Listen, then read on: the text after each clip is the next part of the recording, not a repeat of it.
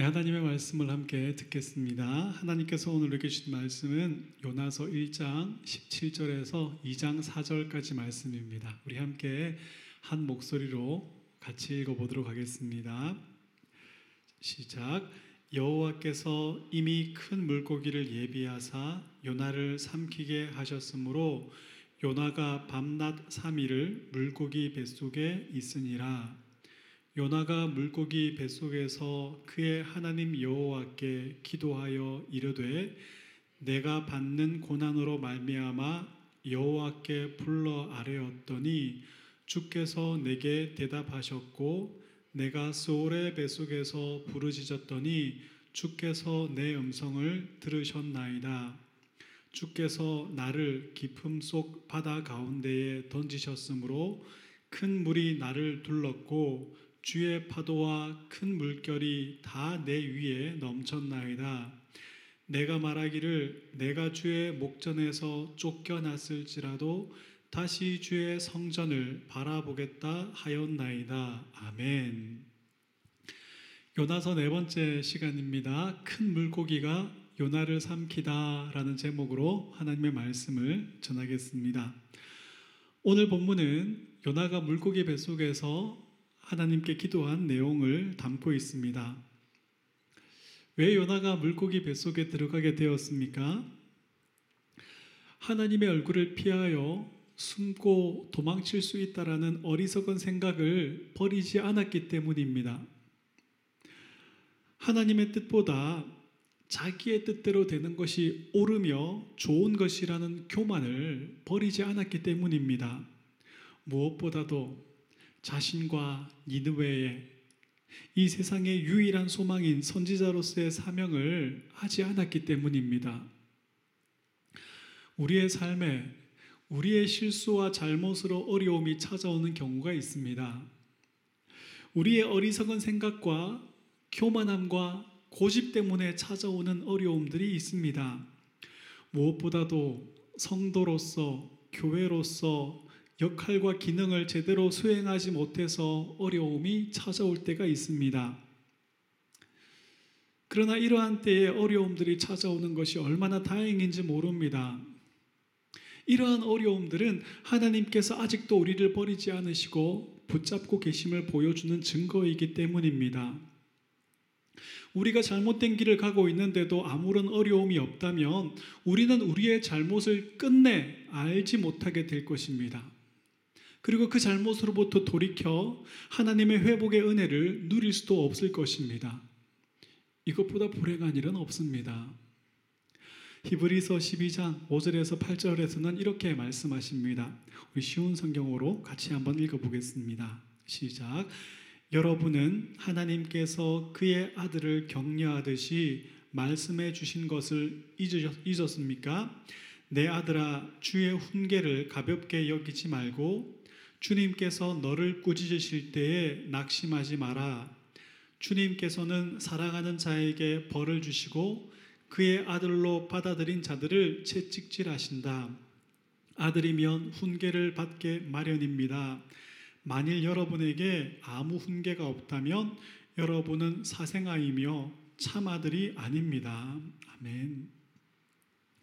하나님께서 연하를 버리지 않으셨기 때문에 요나를 놓지 않으셨기 때문에 요나에게 풍랑이 임한 것입니다. 얼마나 다행입니까? 그런데 요나는 여전히 그 교만한 마음을, 어리석은 마음을 버리지 못했습니다. 기도하라고 깨워도 기도하지 않았고, 제비가 뽑혀서 자기에게 걸렸을 때에도 나를 들어 바다에 던지라고 말합니다. 결국 선원들은 요나를 들어서 바다에 던집니다. 어떤 일이 일어납니까? 즉시 파도가 잠잠해졌습니다. 배에 탄 모든 사람들은 하나님을 두려워하게 되었고 하나님께 제물을 바치며 하나님께 서원하게 되었습니다. 요나에게는 어떤 일이 일어났습니까? 하나님께서 큰 물고기를 예비하셔서 요나를 삼키게 하셨습니다. 17절을 같이 읽어 보겠습니다. 시작. 여호와께서 이미 큰 물고기를 예비하사 요나를 삼키게 하셨으므로 요나가 밤낮 3일을 물고기 뱃속에 있으니라. 아멘. 오늘 이 본문에서 우리가 만나게 되는 하나님은 어떤 분이십니까? 첫째 환란에서 우리를 건지시는 분이십니다. 지금 요나는 지중해 한가운데 던져졌습니다. 그것도 풍랑이 있는 바다에 던져졌습니다. 죽은 것과 마찬가지입니다.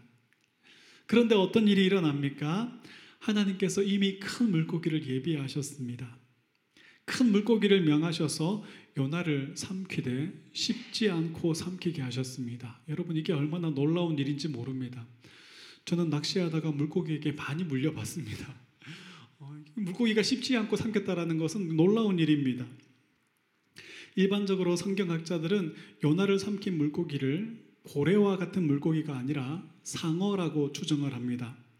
이 지중해에는 고래가 거의 없고 고래는 몸집이 크지만 목구멍이 작아서 사람을 통째로 삼키기 어렵다고 합니다. 그래서 11m까지 자라는 백상아리 같은 큰 상어가 아니었을까 추정을 합니다. 하지만 상어 이빨에 물리지 않고 통째로 삼켜진 것도 놀라운 일이고 뱃속에 들어가서 뱃속에 들어가게 되면 위액에 의해서 위산 작용에 의해서 소화 작용이 일어나는데 그 시간을 버틴 것도 잘 이해가 되지 않고 무엇보다도 물고기 뱃속은 숨을 쉴 수 없는 그런 산소가 공급되는 상황이 아니기 때문에 3일을 그 속에 머무는 것은 불가능한 일입니다. 이러한 사실들 때문에 비평주의 학자들은 요나의 이야기를 어떤 교훈을 전달해 주기 위해서 꾸며낸 이야기라고 말합니다. 이들의 영향을 받은 현대주의 신학자들도 이와 같이 말합니다. 그러나 성경은 신화나 꾸며낸 이야기를 모은 책이 아닙니다. 그렇다면 우리는 이러한 내용들을 어떻게 이해해야 합니까? 하나님의 특별한 섭리로 보아야 합니다. 하나님은 바다와 육지를 만드신 분이십니다. 하늘과 땅과 그 가운데 모든 것을 만드신 분이십니다. 그리고 친히 그것들을 다스리시는 분이십니다. 하나님께서 피조물을 다스리시는 방법은 놀랍고 다양합니다. 우리는 결코 이 놀라운 하나님의 지혜를 다 알 수 없을 정도입니다.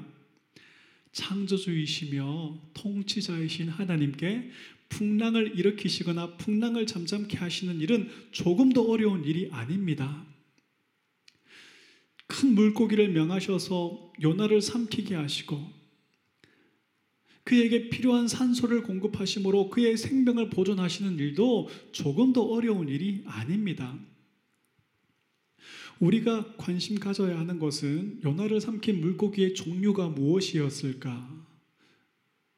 어떤 환경이 만들어졌기에 그 속에서 3일을 생존할 수 있었을까? 이런 것들이 아닙니다.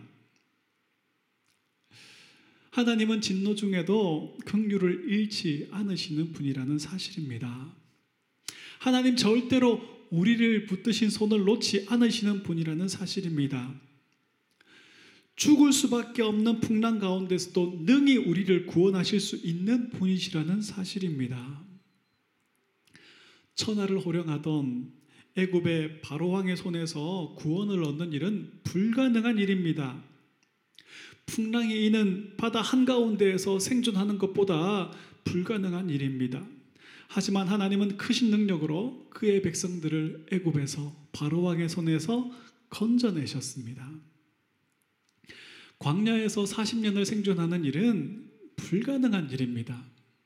풍랑에 있는 바다 한가운데에서 생존해내는 것만큼 불가능한 일입니다.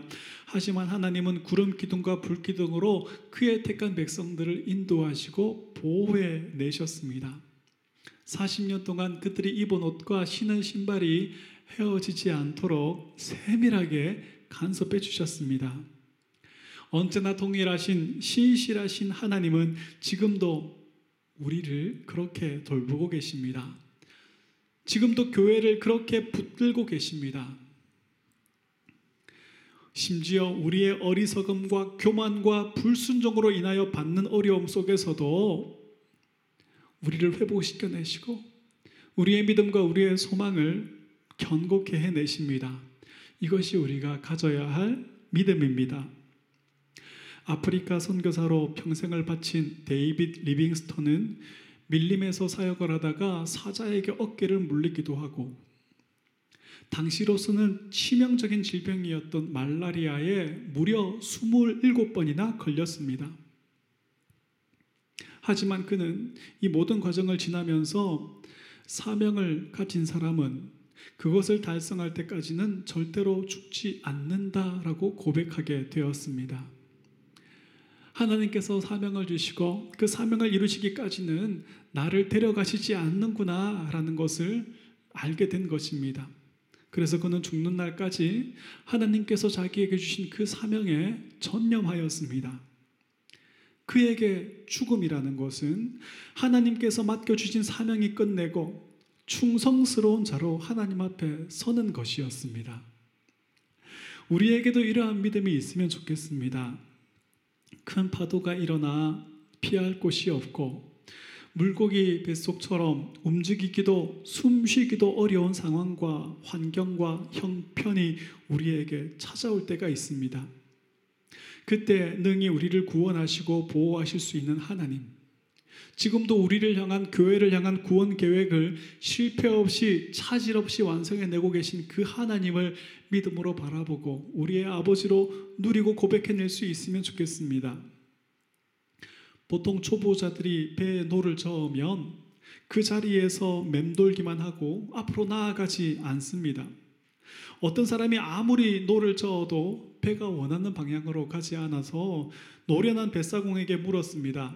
나는 아무리 노를 저어도 배가 원하는 방향으로 가지 않는데 당신은 어떻게 그렇게 쉽게 원하는 방향으로 배를 움직입니까? 뱃사공이 이렇게 대답했다고 합니다. 강 건너를 보고 노를 저으십시오. 사랑하는 새생명교회 성도 여러분, 우리의 눈앞에 우리를 둘러싼 파도가 있고 온통 캄캄함이 있다 할지라도 바로 그때 우리의 눈을 높이 들어서 지금 이 모든 것을 창조하시고 다스리시는 하나님을 바라볼 수 있기를 바랍니다. 능히 우리를 구원하시고 보호하실 수 있는 하나님, 지금도 우리를 향한 교회를 향한 구원 계획을 신실하게 완성해 내고 계신 하나님을 믿음으로 바라보며 영원히 그 하나님을 즐거워하며 그 하나님께 영광을 돌리는 새생명교회 성도님들 될 수 있기를 주님의 이름으로 축복합니다. 둘째로 하나님은 환란 중에 우리의 기도를 들으시는 분이십니다.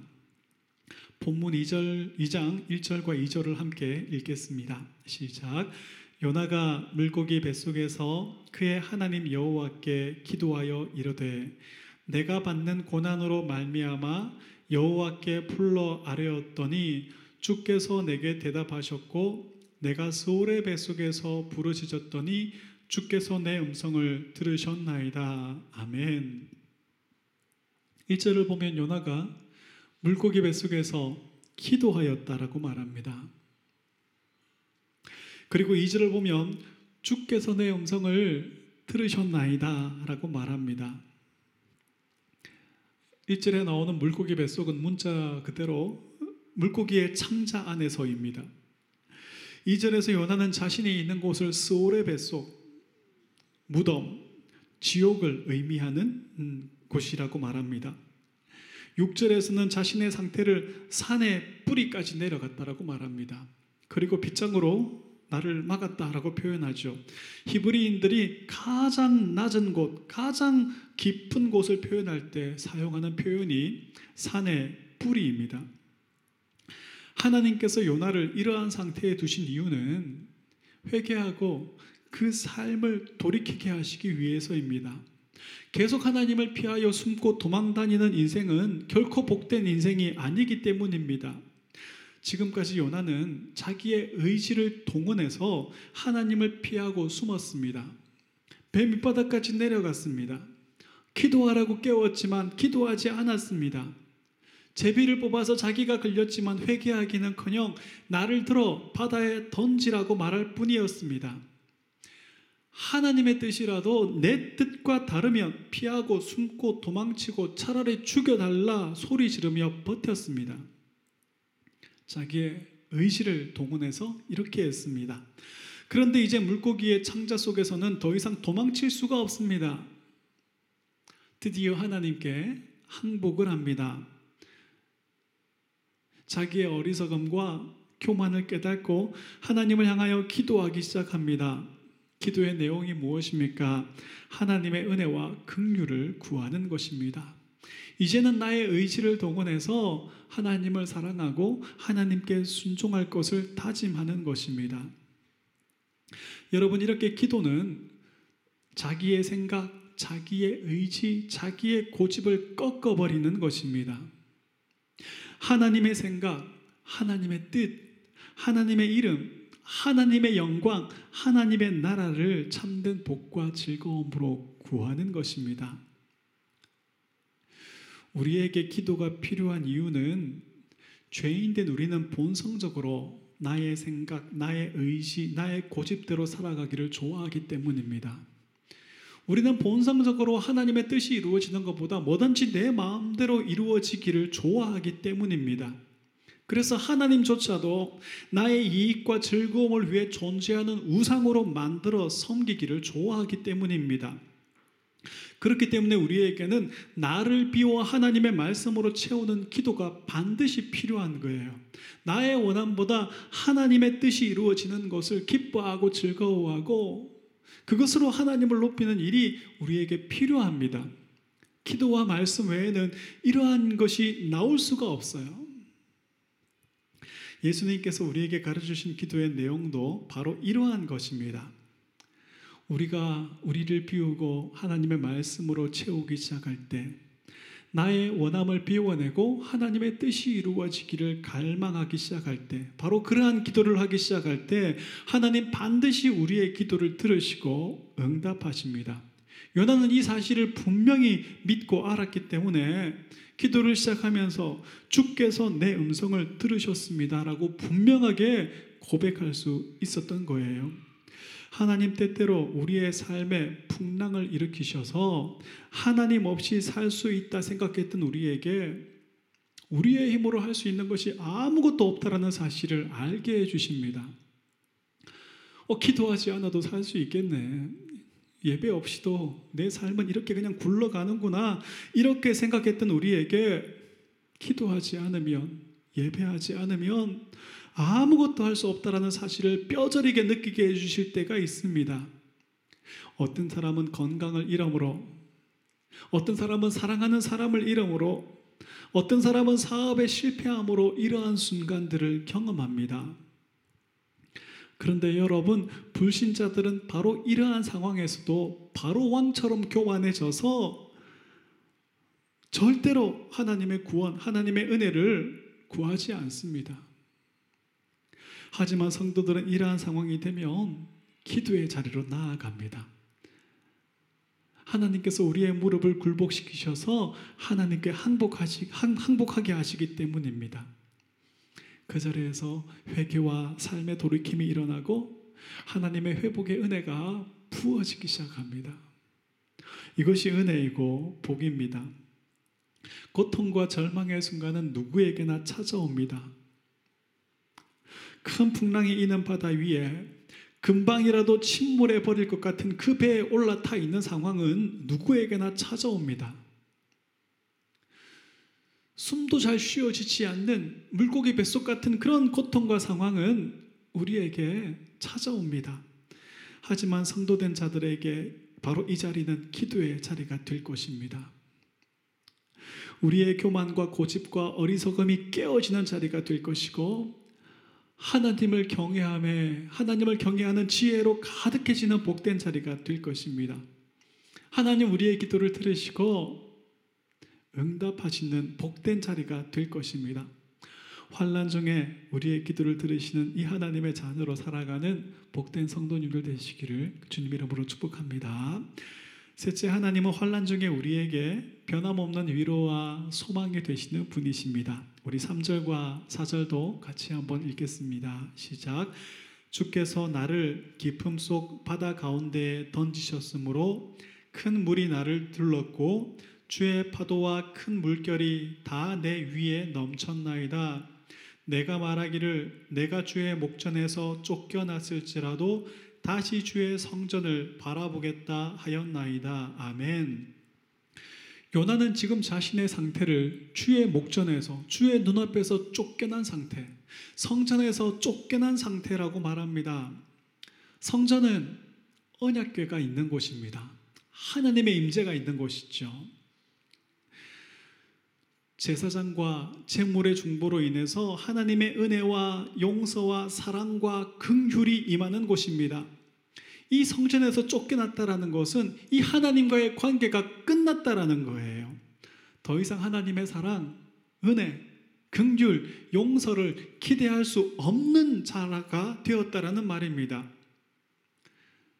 구약에서 이 성전에서 쫓겨난 자가 하나님께 나아갈 수 있는 다른 길이 없어요. 다른 방법이 없어요. 예수 그리스도로 말미암지 않고는 아버지께로 갈 자가 없다라고 말씀하신 것처럼 구약에서는 성전을 통하지 않고는 하나님께 나아갈 수 있는 자가 없었어요. 그렇기 때문에 하나님의 눈에서 쫓겨난 자, 성전에서 쫓겨난 자를 기다리는 것은 완전한 절망이었어요. 그런데 요나는 내가 주의 목전에서 쫓겨났을지라도 내가 주의 성전에서 쫓겨났을지라도 다시 주의 성전을 바라보겠습니다 라고 기도합니다. 지금 자기의 상황과 처지가 하나님을 떠났고 하나님과 멀어져 버려서 완전한 절망밖에 남지 않은 상황인 것을 알았던 거예요. 그런데도 요나에게는 하나님의 은혜와 긍휼을 구하는 것 외에는 다른 방법이 없었던 거예요. 요나가 이렇게 기도하였던 이유는 열왕기상에 나오는 솔로몬의 기도 때문입니다. 솔로몬이 다윗 때부터 준비해 왔던 그 성전을 지은 후에 이렇게 기도하였습니다. 열왕기상 8장 46절에서 52절을 보겠습니다. 죄를 짓지 않는 사람은 없습니다. 주님의 백성도 죄를 지을 것입니다. 이것 때문에 주께서 분노하시어 그들을 싸움에서 지게 하시면 적들이 그들을 사로잡아 자기 나라로 끌고 갈 것입니다. 그때 주님의 백성이 포로로 끌려간 그 땅에서 정신을 차리고 마음을 돌려 우리가 죄를 지었습니다. 우리가 잘못했습니다라고 주께 기도하며 그들이 포로로 있는 원수의 땅에서 온 마음과 정성을 다하여 주께 회개하고 주께서 그들의 조상에게 주신 땅과 주께서 선택하신 이 성과 제가 주님의 이름을 위하여 지은 이 성전을 향해 기도 주께 기도드리면 주께서는 하늘에서 그들이 하는 기도를 들으시고 사정을 살펴 주십시오. 주님의 백성들을 용서해 주십시오. 주님을 배반한 그들을 용서해 주십시오. 그래서 그들을 사로잡아 간 사람들이 그들을 불쌍히 여기도록 해 주십시오. 그들이 주님의 백성이라는 것을 기억해 주십시오. 주께서 그들을 용광로와도 같은 이집트에서 인도해 내셨다는 것을 기억해 주십시오. 제가 드리는 기도와 주님의 백성 이스라엘이 드리는 기도에 귀를 기울여 주십시오. 그들이 부르짖을 때마다 그 기도를 들어 주십시오. 이스라엘이 범죄함으로 그리고 그 교만함과 그 어리석음을 버리지 않으므로 다른 나라에 끌려간 후라도 그들이 마음을 돌이켜서 바로 이 성전을 향해서 기도하면 불쌍히 여겨 주십시오라고 솔로몬이 기도한 내용입니다. 요나는 솔로몬의 이 기도의 내용을 기억하고 자신의 처지가 범죄함으로 교만과 어리석음을 버리지 않으므로 다른 나라에 끌려간 것과 같음을 인정하고 하나님의 긍휼을 하나님의 회복을 구하고 있습니다. 요나는 하나님의 언약의 백성이었습니다. 하나님께서 말씀을 통해서 자신이 할 일을 알리시는 선지자였습니다. 그러나 그는 자신의 마음과 의지를 동원해서 하나님을 피하고 싶었고 하나님을 피하여 숨고 싶었습니다.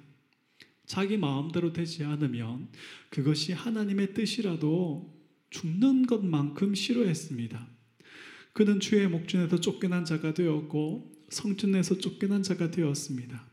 사실은 쫓겨난 것도 아니죠. 자기 발로 뛰쳐나갔습니다.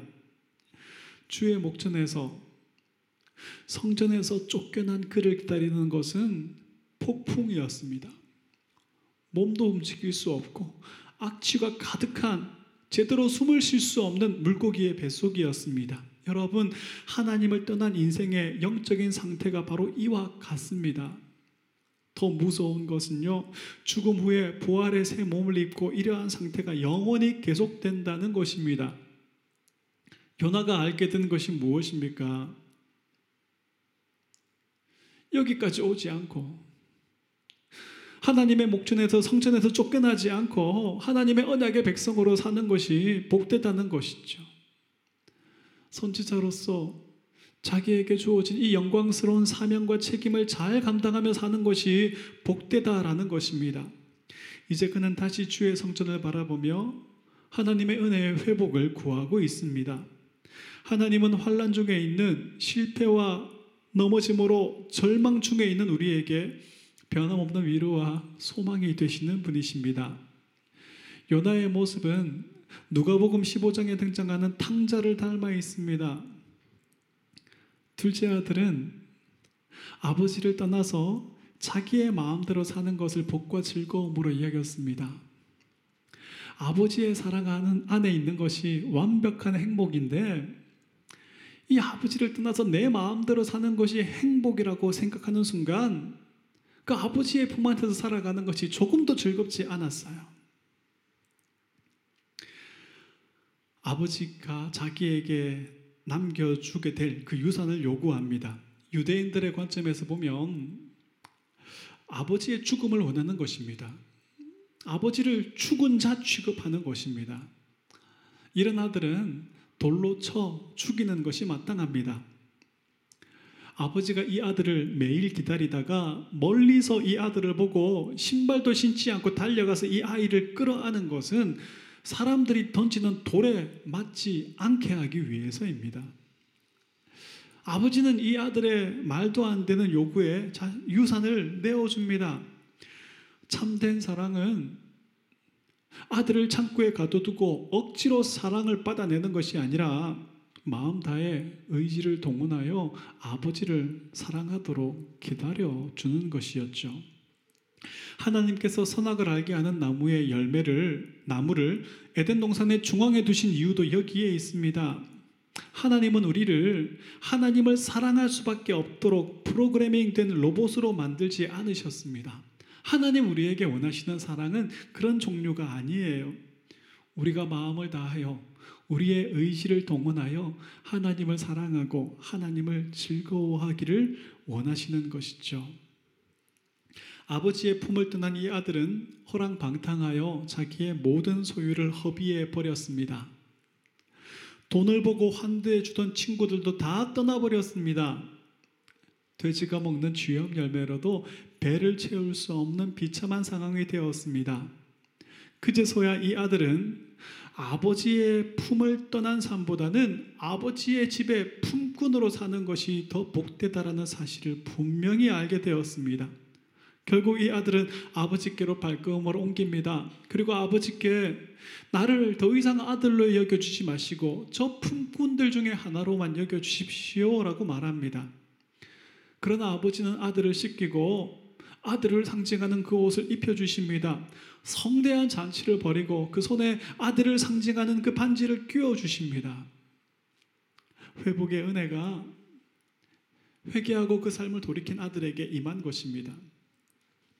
우리도 성경을 통해서 하나님의 말씀을 참된 복과 즐거움으로 여기던 그 삶에서 떠나 자기의 욕심과 욕망을 쫓아 사는 삶이 결국은 사단의 종이 되고 사망의 종이 되는 비참한 상황에 빠지게 만든다는 것을 분명히 알게 되었습니다. 자신이 만들어낸 그 의를 가지고는 하나님을 기쁘시게 할 수 없다라는 사실을 분명히 알게 되었습니다. 말씀을 통해서 이러한 것을 알게 된 우리는 둘째 아들처럼 우리의 발걸음을 하나님께로 향하게 되었습니다. 자기의 의지함을 버리고 그것 자랑하면서 자랑스럽게 그것을 하나님 앞에 내놓는 대신에 우리를 향한 사랑, 우리를 향한 은혜, 예수 그리스도의 십자가 의를 의지하게 되었습니다.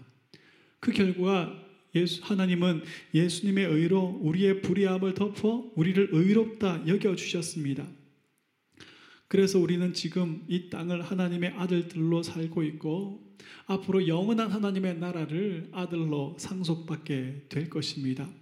여러분, 하나님께서 우리를 회복시키시고 우리를 위로하시고 우리에게 이 소망을 주시는 것은 우리의 어떠함 때문이 아닙니다.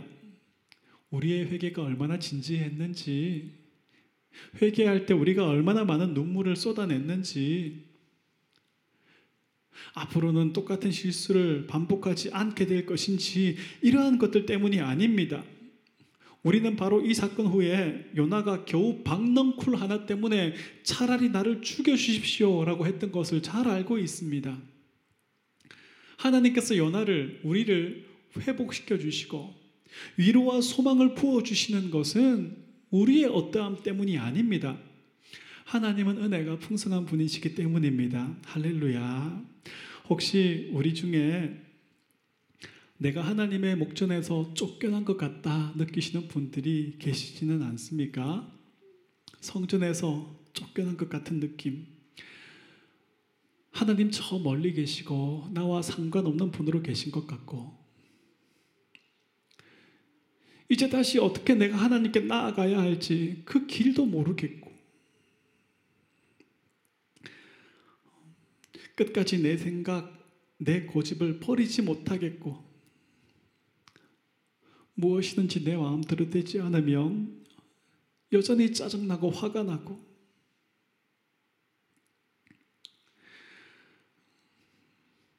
얻을 때는 숨 쉬는 것조차 힘들고 내가 주의 목전에서 쫓겨났을지라도 다시 주의 성전을 바라보겠나이다. 나에게 지금 이러한 상황이 찾아왔고 이러한 상황까지 내가 몰려왔다 할지라도 나의 위로와 소망은 하나님 한 분 뿐이십니다. 이 기도가 시작될 수 있기를 축복합니다. 하나님께 위로와 소망을 준 자들에게 하나님은 참되고 영원한 위로와 소망을 주십니다.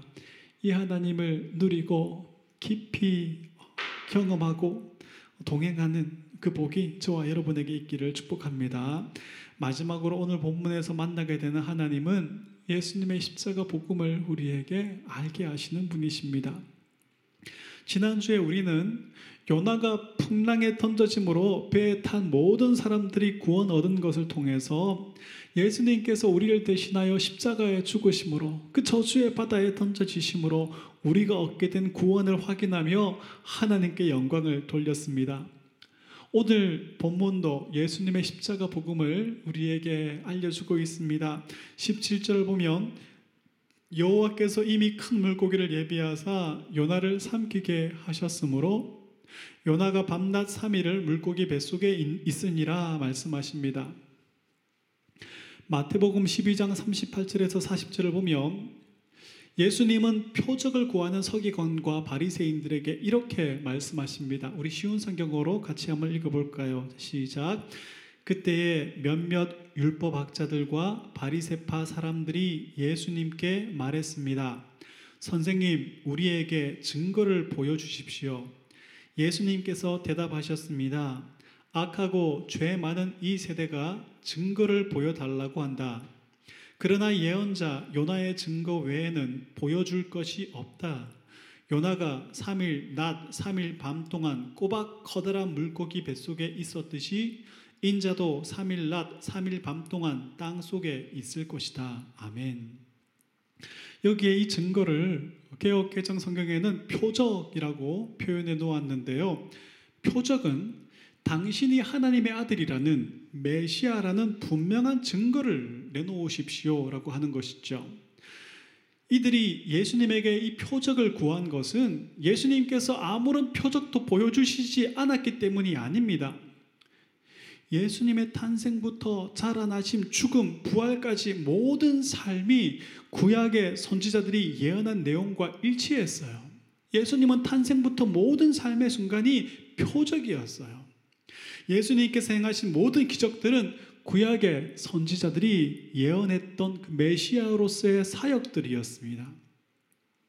예수님의 삶과 행하시는 기적, 가르치는 말씀 모두가 예수님이 하나님의 아들이시며 우리의 유일한 구원자가 되심을 드러내는 표적이었던 것이죠.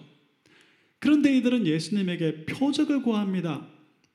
예수님은 수없이 많은 표적을 보고도 끊임없이 표적을 구하는 서기관과 바리새인들에게 요나의 표적 외에는 너희에게 더 이상 보여줄 게 없다라고 말씀하십니다. 그러니까 요나가 보여준 증거, 요나를 통해서 예수님이 하나님의 아들이시며 우리의 구원자라는 분명한 증거가 있다라는 거예요. 그것이 무엇입니까? 하나님께서 요나를 택하셔서 심판받아 멸망한 니느웨에 보내주신 것처럼 하나님은 예수님을 우리의 구원자로 택하셔서 심판과 멸망받아 마땅한 이 세상에 우리를 위해 보내 주신 것입니다. 예수님께서 요나보다 탁월하심은 요나는 이 일을 피하여 숨고 도망갔지만 예수님은 죽기까지 즐거이 순종하셨다는 데 있습니다. 요나가 물고기 뱃속에 3일을 있었던 것 같이 예수님은 무덤에 3일을 머무셨습니다. 그래서 요나의 기도를 보면 물고기 뱃속을 스월, 무덤, 산의 뿌리, 지옥 이런 의미를 가지고 있는 단어들로 표현한 것입니다. 요나가 물고기에게 집어삼켜졌지만 사망의 상태에 놓였지만 하나님은 크신 능력으로 물고기가 요나를 토해내게 하신 것처럼 예수님은 십자가에 죽으심으로 무덤에 던져지셨고 사망에 집어삼킨 것처럼 보였지만 하나님은 크신 능력으로 예수님을 무덤에서 일으켜 내신 것입니다. 예수님을 통해 요나의 표적밖에는 보여줄 것이 없다 이 말을 들었던 서기관과 바리새인들은 예수님의 죽음을 보았습니다. 그리고 예수님의 부활의 소식을 들었습니다. 예수님이 하신 이 말씀을 기억해냈을 것입니다. 그렇다면 이들에게 구원에 이르는 참된 믿음과 회개가 생겨났을까요? 아닙니다. 자신들이 예수님을 미워하고 죽인 자가 되는 것이 싫어서 복음이 전해지는 일을 방해하는 자의 편에 섰습니다. 여러분 놀랍지 않습니까? 구원에 이르는 참된 회개와 믿음은 기적이나 표적을 보고 만들어지는 것이 아니에요. 자기 의를 버리고 예수님의 의를 전적으로 의지하는 이 믿음은 자기가 만들어낼 수 있는 게 아니에요. 성령님께서 말씀을 통해 하나님께서 창세전에 택한 자들 속에 일하심으로만 만들어지는 것입니다. 지금도 복음을 통해 우리 속에 이 착한 일을, 이 놀라운 일을 시작하신 하나님을 찬양합니다. 이 착한 일을, 놀라운 일을 실패 없이 조금의 차질도 없이 완성해 내시는 하나님을 찬양합니다. 영원히 구원의 하나님을 즐거워하고 복음 안에서 높이는 새 생명교회 성도님들 되시기를 주님의 이름으로 축복합니다. 말씀을 맺습니다. 때로는 물고기 뱃속처럼 답답하고 절망적인 상황에 우리는 놓이게 됩니다. 내 힘으로 할 수 있는 것이 아무것도 없고 내 마음대로 되는 것이 아무것도 없고 조금 남아있던 소망마저도 다 잃어버리게 되는 때를 경험합니다. 숨 쉬는 것조차 힘든 상황들을 경험하게 됩니다. 모든 것이 끝난 것처럼 보이는 이때가 우리의 눈을 들어 이 모든 것을 창조하시고 다스리시는 그 하나님을 바라보아야 할 때라는 사실을 잊지 않으시기 바랍니다. 하나님은 환란에서 능히 우리를 건지시는 분이십니다. 우리를 기도하게 하시고 그 기도를 들으시는 분이십니다. 변함없이 우리의 위로와 소망이 되는 분이십니다. 세상 소망 다 사라졌을 때에도 예수 그리스도만 의지하게 하시고 하나님 나라를 향한 그 믿음과 그 소망으로 우리를 넘치도록 채우셔서 세상을 이기게 하시고 세상이 알 수 없는 그 감사를 고백하게 하시는 분이십니다. 시편 27편 우리 1절과 3절을 같이 읽고 설교를 마치겠습니다. 시작. 여호와는 나의 빛이요 나의 구원이시니 내가 누구를 두려워하리요 여호와는 내 생명의 능력이시니 내가 누구를 무서워하리요 군대가 나를 대적하여 진칠지라도 내 마음이 두렵지 아니하며 전쟁이 일어나 나를 치료할지라도 나는 여전히 태어나리로다.